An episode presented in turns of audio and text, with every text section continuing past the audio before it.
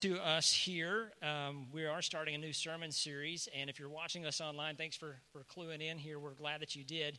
Uh, we are starting a sermon series called Words to Live By. And, uh, you know, I think about that phrase a lot whenever we, we, we say that. Is it just kind of a flippant phrase, or, or what does that mean, words to live by? And, and who gives us these words to live by? Uh, most of the time, our parents give us words to live by, and, and sometimes they're right, and sometimes they're, they're really good advice. I, I recall a story of a, of a lady. She was uh, 47 years old. She was a successful attorney, a junior partner in a law firm. She had two children, ages 10, a little boy, and an eight year old little girl. Uh, and every time they would ask mom how old she was, uh, she would say 27, of course. Uh, and so she had a lot of 27th birthdays. And so the 10 year old, kind of curious, and the 8 year old girl, also curious, they began to believe that mom was not quite telling them the truth. And so they rifled through her purse and found her ID and found out that mom was not 27, she was in fact 47 years old. The little boy didn't handle this well, so he went and uh, he hid in a place in the attic where he liked to go whenever things were troubling him and bothering him. And the mom began to search for him, and she finally found him. And he was crying and distraught, and she was she she was heartbroken. And she she just said, "Baby, I'm so sorry. I apologize for lying to you." And he said, "Mom, I'm not mad at you because you lied to me. I'm upset because you're old." Now, we all mourn things a little differently, don't we? We all, we all take bad news in a little different ways. We all, we all look at perspective differently. I think when we're younger, we look at things one way, and when we're older, we look at them a little different, and some mountains become molehills and vice versa. But, but we all have a different way of processing some sort of loss, and that could be a loss of property, it could be a loss of opportunity, it could be a loss of trust or faith, it could be the loss of a loved one, but we all have to process that in some way, and we usually use the term mourning for that. I want to tell you the story of, of, of a, a, guy named Martin um, uh, Shrekini, I think is his name. Shrini, I'll call him that. Uh, this is Martin up here, and, and you may notice Martin there, and he's not just waving and saying hi. He's actually got his hand up testifying before Congress. He was called before Congress many times. When, when Martin was in his uh, late 20s, he purchased the rights to a drug called Daraprim, and Daraprim used to be $13 per pill until Martin got hold of it. Martin raised the price to $750 per pill uh, based upon the agreement by his uh, board of directors for the pharmaceutical company that he became the CEO of. Martin made millions of dollars. Now, there's no real purpose for him to have raised the price from $13 to 750 other than the fact that he could. There's no new research or development for this drug. It hasn't changed in, in more than 30 years.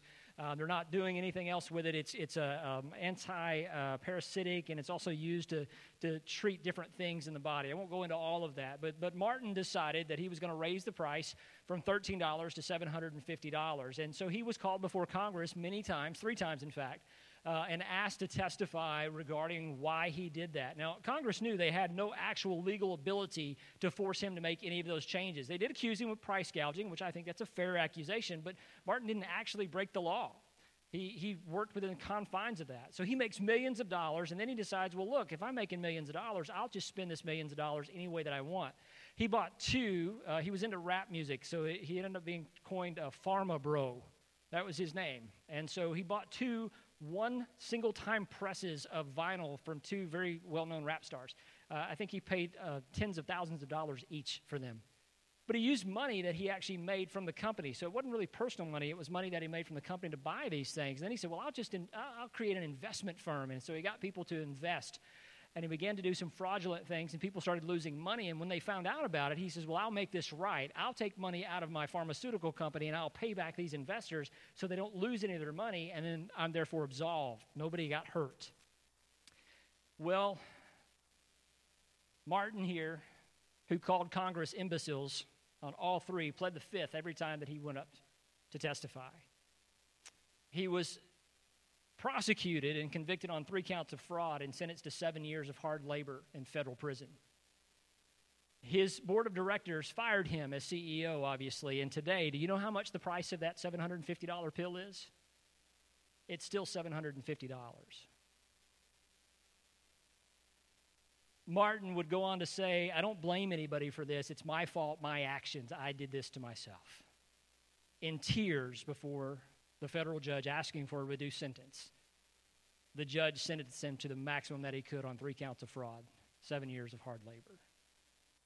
Martin was surely distressed about this. He mourned about this a lot, I'm certain of that.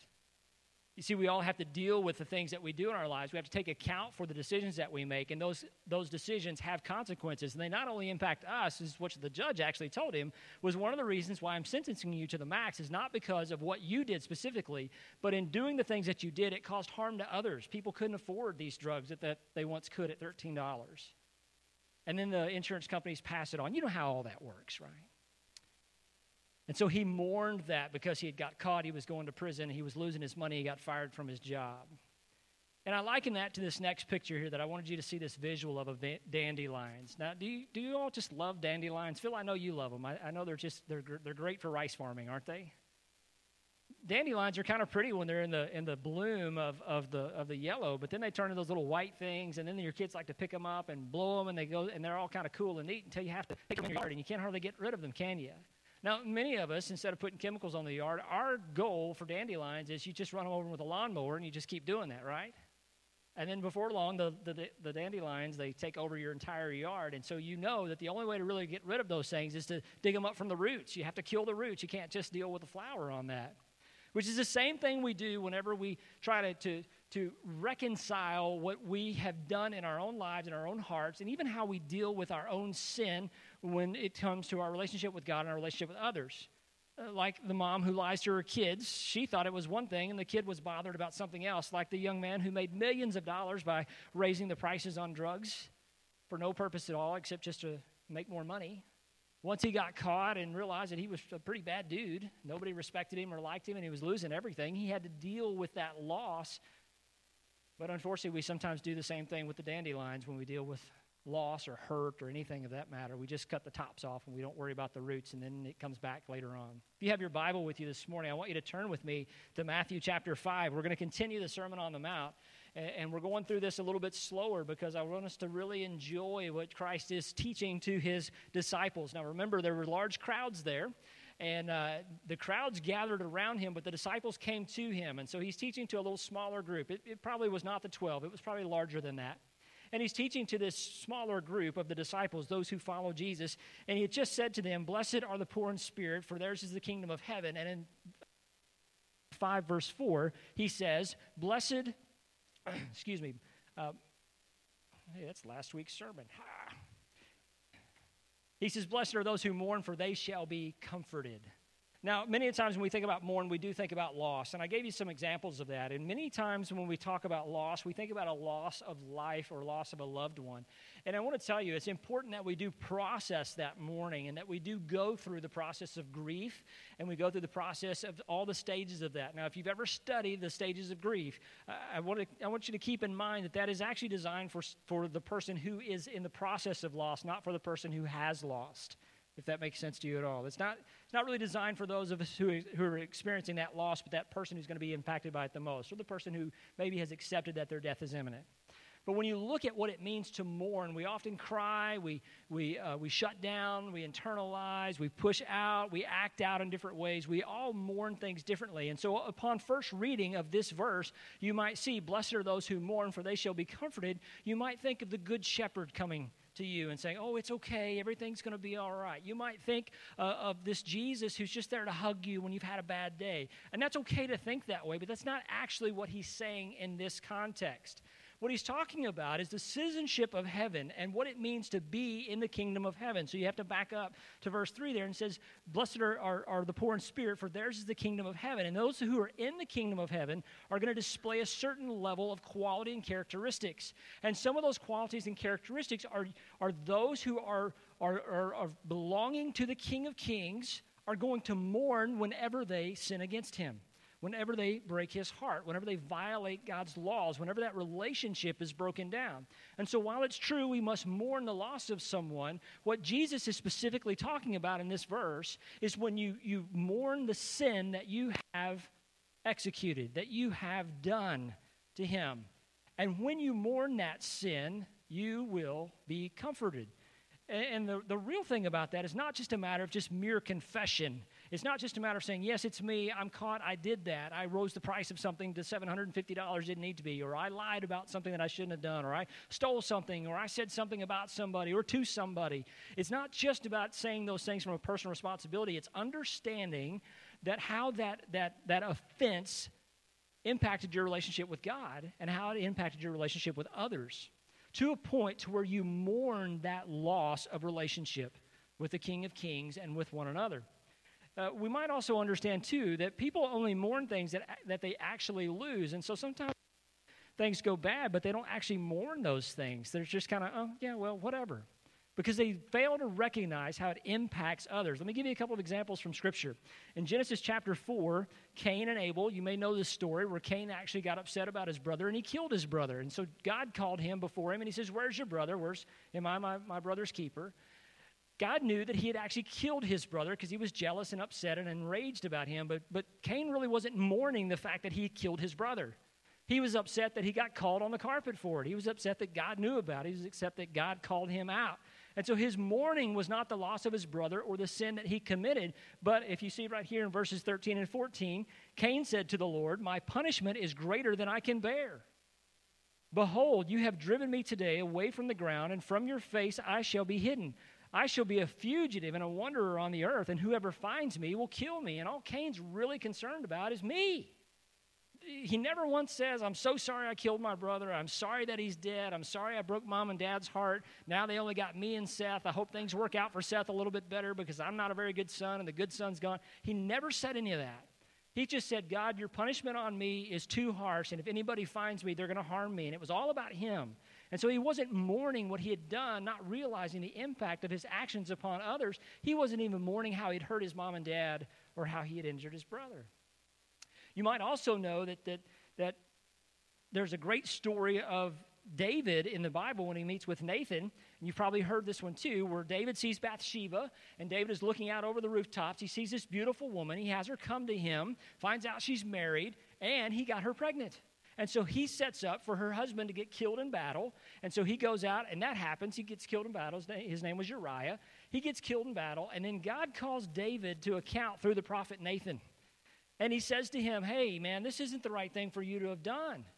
You, one, you've committed adultery, you've lied, you've murdered, you've done all kinds of things. You've brought other people into your circle of influence because you're the king, and bad things have happened, and you don't seem to really feel that bad about this. And so in 2 Samuel chapter 12, verse, uh, verses 12 through 14, God says to him, uh, Nathan says to him through God, For you did this all secretly, but I shall do this thing before all Israel and before the sun. Your sin's not going to be hidden. I'm not going to let this go. This isn't just going to be between me and you because the consequences are so much higher, especially because you've not received what you've done well. Then he continues on, verse 13 David said to Nathan, I have sinned against the Lord. And Nathan said to David, The Lord has also put away your sin. You shall not die. I think in some level, David was probably hoping that this would just be final and be over with. But God did the same thing to him that he did to Cain. I'm going to keep you alive. I'm going to let you dwell on this. I'm going to see if you can come to the reality of what you've done and the extent how you've harmed others and how our relationship is damaged. But it's not final, it's not over. We can still repair this if you're willing to do the work. Verse 14, nevertheless, because this deed you have done utterly scorn the Lord, the child who is born to you shall die. Now, this seems like a harsh punishment. This innocent child, God's going to take his life because of what David did. Bathsheba is going to suffer for this because of what David did. She was part of it too, but he was the king and she couldn't say no to him. And so there was mourning and wailing and crying to the point to where David couldn't be consoled by his leaders. It took days and days. He didn't eat, he didn't bathe, he didn't wash his face. He just cried and cried and cried. And it finally got to a point where David understood that this wasn't just what had happened to him, it's what he had done to his God. Now you're probably wondering, why am I going through all this and saying all these things? Because I wonder if you really think seriously about your sin and your life and your relationship with God, do you mourn when you commit sin? Does it really break your heart that you've broken God's heart? Does it really matter to you that you have violated the trust of the Almighty God and probably the trust of those around you? Or does it just matter to you that you've got caught? There, there's not really a lot of comfort in saying, okay, I got caught and I'm going to sp- spend seven years of hard labor in, versus God has forgiven me. Even in David's case, God had forgiven him, but there was a process of mourning because a life had been lost, more than one. So when you consider your sin and your relationship with God, do you mourn your sin against God? Does it really bother you at all? Or do you laugh it off like a mom who lies about her age? knowing it's still a lie, it's still a violation. Oh, it's a little white lie. It's not anything compared to murdering anybody or, or committing adultery. Well, when you start categorizing sin that, that way, I can tell you first and foremost, you don't mourn that as if it is a loss to your relationship with God alone. And so when we see in the Beatitudes, blessed are those who mourn, for they shall be comforted, we ought not be comforted in our sin and won't find comfort outside of our mourning when we truly confess ourselves to God. And so you might be asking, what's the difference between mourning our sin and only mourning the circumstances of our sin? Because that's where most of us really are, for being honest. We only mourn the circumstances of our sin because it's uncomfortable, it's inconvenient. We maybe lost some financial gains. We might have lost a little trust with some people. Not really a big deal. Didn't like that guy anyway. Don't have a problem lying to him. You know, just think about the last solicitor that knocked on your door. Did you tell him the absolute truth, nothing but the truth, so help you God? Y'all are better people than I am. I don't like that when it happens, but it's still a lie. And it still violates God's heart and breaks for us. So how can we know the difference between the two? Well, 2 Corinthians chapter 7 is a great place if we want to spend a little time this morning to understand that. If we look at 2 Corinthians chapter 7, particularly in verse 10, I'm going to show you the first difference between mourning the sin that breaks God's heart and mourning the consequences of our sin. So, chapter 7, verse 10 says this For godly grief produces a repentance that leads to salvation without regret, whereas worldly grief produces death. For the wages of sin is death, but the gift of God is eternal life through Christ Jesus. And so all sin actually leads to death. And so if we only feel bad about what we've done, but not who we've harmed, particularly our Creator in general, or our, our Creator God as a whole, then we're only going to mourn the consequences of that, and that's only going to lead to more death. It's not going to lead to deliverance, it's not going to lead to victory, it's not going to lead to forgiveness, it's not going to lead to joy. We're going to mourn, but we're only going to mourn our circumstances. We're not going to mourn God's uh, God's broken heart, and we're not going to find the comfort we need in this world because that's usually how sin begins to snowball. Well, I wasn't comforted by God in this because you weren't sorry for it. Well, I wasn't comforted in this or wasn't comforted in this because you turned to yet another sin to kind of placate the last one and, and cover one lie up with the other, cover one bad example with the other. And so, how, how can we fix that? Well, look at the next verse, verse 11 there. For we see what earnestness this godly grief has produced in you. This is Paul writing to the Corinthian church saying, Hey, listen, when you really took hold of your sin and the reality of what you had done and how you had made choices and what it did to your relationship with God, we saw these things in you. This godly grief has produced in you, but also what eagerness to clear yourselves, what indignation, what fear, what longing, what zeal, what punishment. At every point, you have proved yourselves innocent in the matter. And so there's two types of things we can look at godly grief and worldly grief. Mourning by the world standards and mourning by God's standard about the sin that we've caused and created and how it's damaged ourselves. Mourning by the world standards, feeling sorry for ourselves for getting caught or for what we have to do to get out of this with, with everybody else, that's only going to lead to death. It's not going to lead to true victory and deliverance. It's not going to lead to the comfort that God promises us. But godly grief produces seven different things. And so if you or if you're taking notes this morning, I want you to see these seven things that godly grief actually produces in each and every one of us. And we see all of them just kind of brushed over in 2 Corinthians chapter 7 verse 11. Godly grief, when I'm really sorry for what I've done, for the sin that I've committed, for how I've violated God's laws, for how I've broken His heart, for how my heart is now broken because I have to deal with this, produces these seven things earnestness. Listen, earnestness is simple. Do you actually know what you did? Do you care about what you did? And do you understand how that harmed God? Do you think about God watching every little thing that you do listening to every lie that you tell, every place that your eyes go that they shouldn't, every place that your hands go that they shouldn't, every place that your money goes where it shouldn't, every place that your, your mind goes that it shouldn't, do, do you really know that that's sinful? Or do you classify some things as just being okay and laugh them off, or just move on about your life because everybody's doing it? You all know if everybody jumped off a bridge, you would too, because everybody's doing that, right? And so, if you're earnest about your sin that's going to lead to godly grief, you're going to call your sin out yourself. You're going to recognize what you've done. You're going to know that that is sinful behavior and how that impacted your relationship with God.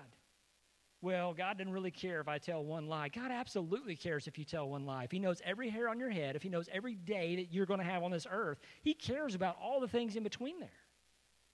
And so, if you're truly earnest about finding comfort from God, you're going to mourn every one of those sins with earnestness and know what you've done. Well, the second one is vindication. What, what motives do you have to never do that again? Uh, this is one of those things where you look and go, okay, well, I doubt that, that Martin there is going to ever hike up the price of drugs again and defraud people. You're probably right. He's never going to have that kind of money again. It may not be because he chose to, it's going to be because it's been chosen for him not to do. And, and there's no vindication in that. The vindication is, is I truly am sorry for what I've done to such a point that I never want to do this again. I don't want to just not get caught again. I never want to break God's heart this way again. I never want to have my heart broken this way again. Many of you are married and, and, and you know what it is to be married for some time. You know what it is to tell a lie to your spouse, and you know what it is to have your spouse lie to you. And it's a really interesting dynamic because some things you kind of let slide because it may not be worth the fight. And other times you should probably have that fight anyway because it's worth it. But in all reality, if you get the same lie told to you over and over and over again, do you, do you really believe the I'm sorry that finally comes once you've had enough? That person's not vindicated in such a way that they have figured out a way to stop committing that sin, to stop telling that same lie over and over again. And so, if we're really serious about godly grief, about God comforting us, then we need to mourn sin in such a way that we never do that again. How do we set things in place to make sure we never do that again? And, and one of the ways to do that is the next one is indignation. And when I talk about indignant, I'm talking about hate. I mean that. I hate. Like I hate cold weather, like I hate snakes. Do you hate sin so much that you never want to do that again? Are you indignant about that? When an opportunity to sin stands in front of you or presents itself, are you going to invite it in think that you can defeat it, or are you going to become indignant in it in such a way that you're going to move past it? You're going to seek out God's counsel. You're going to turn from it and go another way. Are you indignant about sin, or are you just, eh, eh you know, everybody's doing it. It's not a big deal. I, I got away with it a couple hundred times before. Why should this time be any different? This is how most addiction actually happens is because people are not indignant about their sin. They're indignant about people calling their sin out. And there's a big difference there because they've gotten comfortable wallowing in the pit, in the mess, in the mud and the yuck, and they've never become indignant about the sin itself, just the circumstances. There's a giant difference there. Look at the next one fear. Do you really fear God's judgment, his righteous judgment for what you've done, or is that, is that fear stronger than your fear of getting caught? See, the fear of the Lord is, is the beginning of wisdom. It's the understanding of Him, knowing not just that He knows everything that I'm going to do, He cares about everything that I'm doing and what I'm thinking, what I'm speaking, and how I'm acting. It's not just that we're a reflection of Him if we've called ourselves Christ followers, that we're saying we've made a bad impression upon God. God doesn't really need our help. His character doesn't change based upon our sinfulness, He stays the same. But are we truly afraid of Him because He has dominion over our very soul, not just the consequences of this earth? when we talk about purity, especially sexual purity, we talk a whole lot about the, the negative consequences of not having a sexually pure life. But what we really miss out is that there's an intimacy issue there. It's a great example because it's extreme because, because we don't want to even think about, oh, this is a bad thing. You could get all these diseases and all this other stuff. What you're missing is that the intimacy between a husband and a wife is reserved for marriage, and God blesses that, and He wants that to be maintained. Just like the intimacy with His creation and the, cre- the created is such a way that when you violate that, are you afraid of losing that intimacy? Are you afraid of not hearing from God anymore? Because here's the worst part about what Romans tells us that if you continue in that sin, if you're not indignant about it, if you don't fear God, if you just run along with the rest of the world, He may just turn you over to it and let the world have you.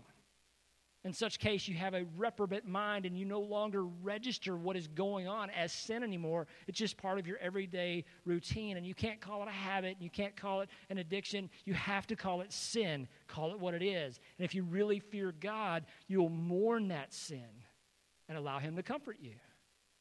The next one we see is this longing. What's more important to you? Actually being closer to God or feeling like God is no longer angry with you? I crave on positive reinforcement. I like to be told, good job. I appreciate when, I mean, honestly, Amanda could probably train me like the dog. If she were to throw candy to me or, or you know, if I were to do something, I'd, I would probably respond that way. every night when Amanda comes home, the dog knows exactly what to do. She meets her at the door where she comes in, and then she runs straight to the pantry. Why? Because that's where the treats are.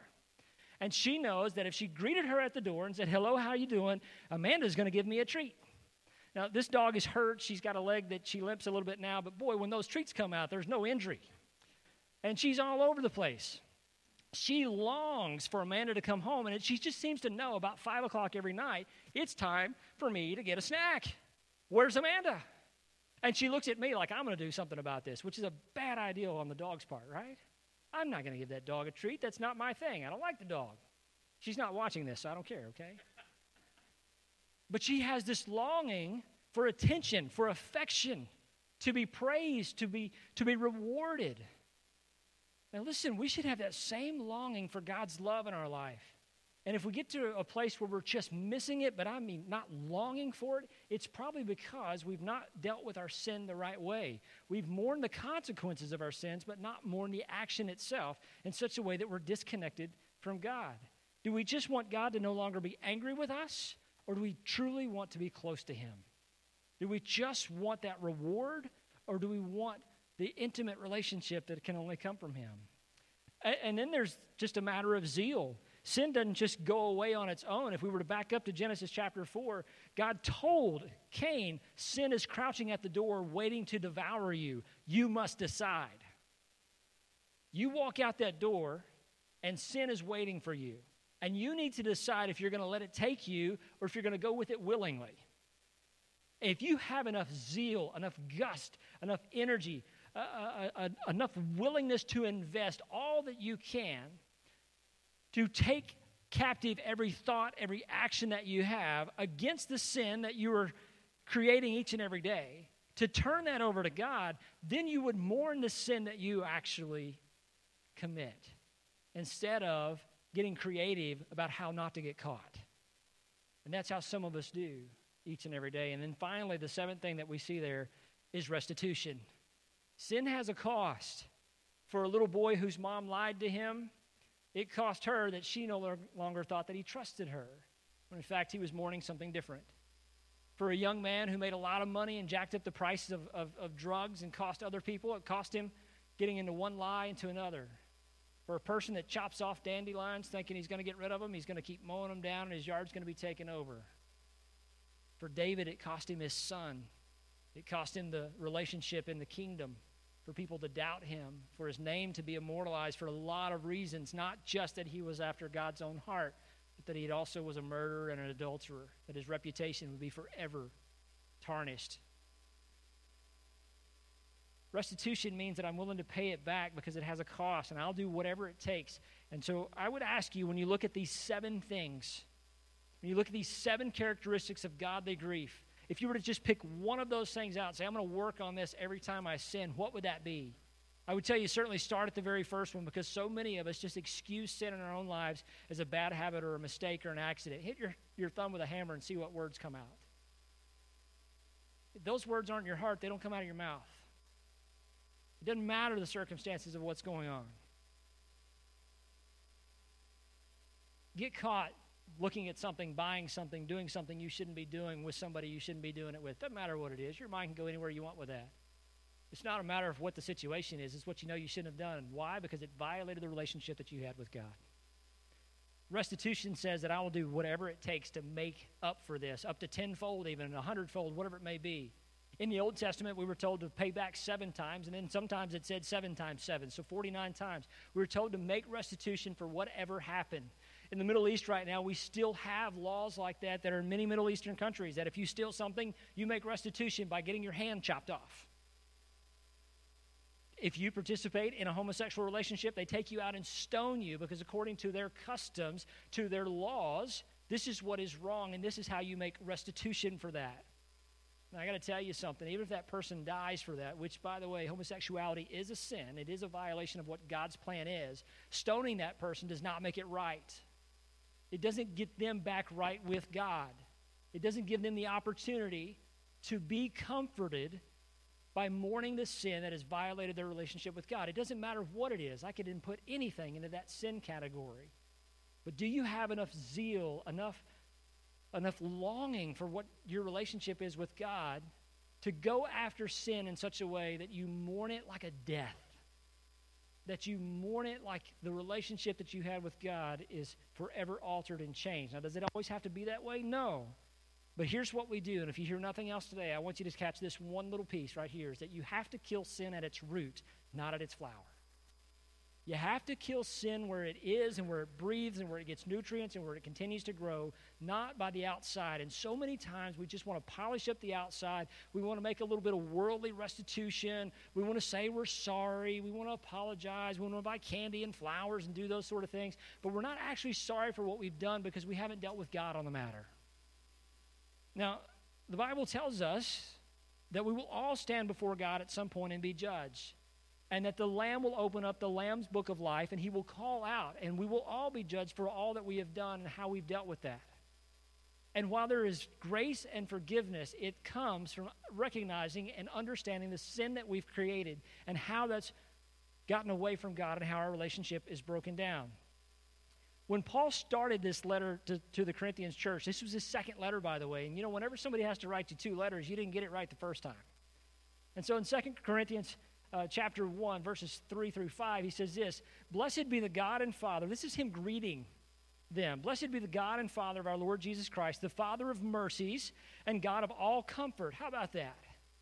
The God of all comfort, the one who is willing to comfort us and wants to comfort us, not because he enjoys our sin, but he likes when we come back to him after we know that what we've done is sinful, after we know that we have harmed him and harmed others. He wants to be the God of all comfort, verse 4, who comforts us in all our afflictions, not just some of the stuff we do, it's one of the great mysteries of Christianity. How can God forgive a murderer, a child molester, and a liar, and a thief, and somebody who just cheats on their taxes? How can that same forgiveness be available for every one of them? Because He is the God of all comfort who comforts us in all our afflictions. And so, a citizen in God's kingdom who mourns is going to be comforted by Him. They're going to be blessed. They're going to have a complete joy that only comes from God, but only if they recognize that their sin is death and that only God can forgive that. Do you continue on with what Paul says here in verse 4? So that we may be able to comfort those who are in any affliction with the comfort which we ourselves are comforted by God. Whereas we share abundantly in Christ's suffering, so through Christ we share abundantly in comfort too. Here's the good news. This is what I think Jesus was really telling us in Matthew chapter 4, verse 5, uh, 5 verse 4. Blessed are those who mourn, for they shall be comforted. And God wants to use each and every one of us to receive his comfort when we have dealt with our sin properly so that we might comfort others in their time as well. This is not just about everything's going to be okay. I'm sorry you had a bad day. I'm here to cry with you. Those are important pieces. But if we are, are, are, Christians and fellow Christ followers, we can't allow other Christ followers not to deal with their sin and not be comforted for the forgiveness that comes from Christ alone. That's not kingdom citizenry. That's not what the characteristic of someone in God's kingdom looks like. It looks like someone saying, I dealt with God before on a similar issue, and He dealt with me harshly, but He dealt with me fairly, and He dealt with me squarely, and I mourned how I broke his heart, how I violated his trust. And it cost me relationships with others. It cost me financially. It may have even cost the life of somebody else. But he comforted me in all of that because he's bigger than all that. And it was hard for me, and I survived. And God wants to do the same thing for you too. Because whenever he comforted me, I understood what he was doing. It took a little bit of time. And I got past what the world was saying, oh, you'll get better in time. Time heals all wounds. It may heal all wounds, but it won't get you into heaven. And to be a citizen in God's kingdom says that I need to mourn my sin like a death. And I need to go to the great comforter, the great physician who's going to be there for me. And he's going to use the church, he's going to use the body of believers to help others not only get through that, but to see their own sin. And sometimes we just have to do that to one another and for one another. Blessed are those who mourn, for they shall be comforted. I hope you're terribly uncomfortable in your sin. I hope that whatever sin it is that you've committed, that whatever sin is in your habits, whatever, whatever is separating from you, God, I hope you're terribly uncomfortable in that.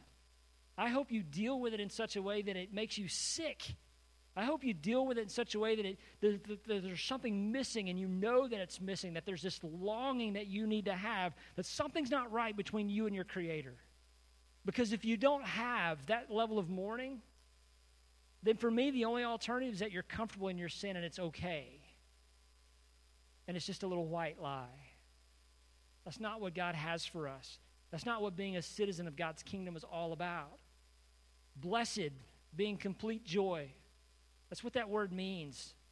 Complete joy is given to those who look at their sin and call it death and return back to their Creator because He's going to comfort them and He's going to make everything all right by sending Jesus to the cross for them. And they accept that and recognize it in such a way that they never want to commit that sin again. With zeal and with indignation and with fear of the Lord and with restitution, they're going to make it right. Not just because they feel like they can pay it off, because they want to validate what God has done in the world. I hope you're uncomfortable in your sin. We don't mourn that enough in our society, and we should. We should mourn what we do to God to break his heart each and every day, just like we've lost someone, because every time we chip away at that relationship with every little sin until it gets so easy for us, we never have to do that again. Right? Today's the day that we get to have that conversation. Today's the day you mark something down on your, your connection card, or you meet me back there at the next step table, or you call me up this week, and let's get through that process together. But in the meantime, for the rest of you who decide that this isn't the day and you don't want to do that, I'm praying for your discomfort with as much love as I can possibly bring. Because I don't want you to be comfortable in your sin because that means that you are away from the relationship that God has for you. And you're away from Him. And there's nothing comfortable about that. Nothing at all. Let's pray together. Father, we thank you for this morning and this opportunity for us to worship. We thank you for how you love us and provide for us. God, we confess our sin. Um, to you that we are sinful beings in need of salvation, in need of a Savior who is there for us, who loves us, who died for us. But God, we must also understand that in your kingdom that there's room for everyone, but not everyone's going to be let in. And so, Lord, while that sounds very exclusionary, the, the truth of the matter is that only those who submit to you deserve to be in your kingdom. Only those who mourn sin like it's a death really get your comfort, really deserve it, and really earn that. And so, Father, for those of us who are trapped in some sort of, uh, of addiction or habit or some sin that just keeps popping its head up, Lord, I, I pray for whatever that is, that we would just find one of those seven areas where we can find godly grief, not worldly grief that only leads to death. That you would teach us, Lord, to submit to you in all things and submit to one another in such ways that we can just love and honor provide for you. God, I'm sorry for where I break your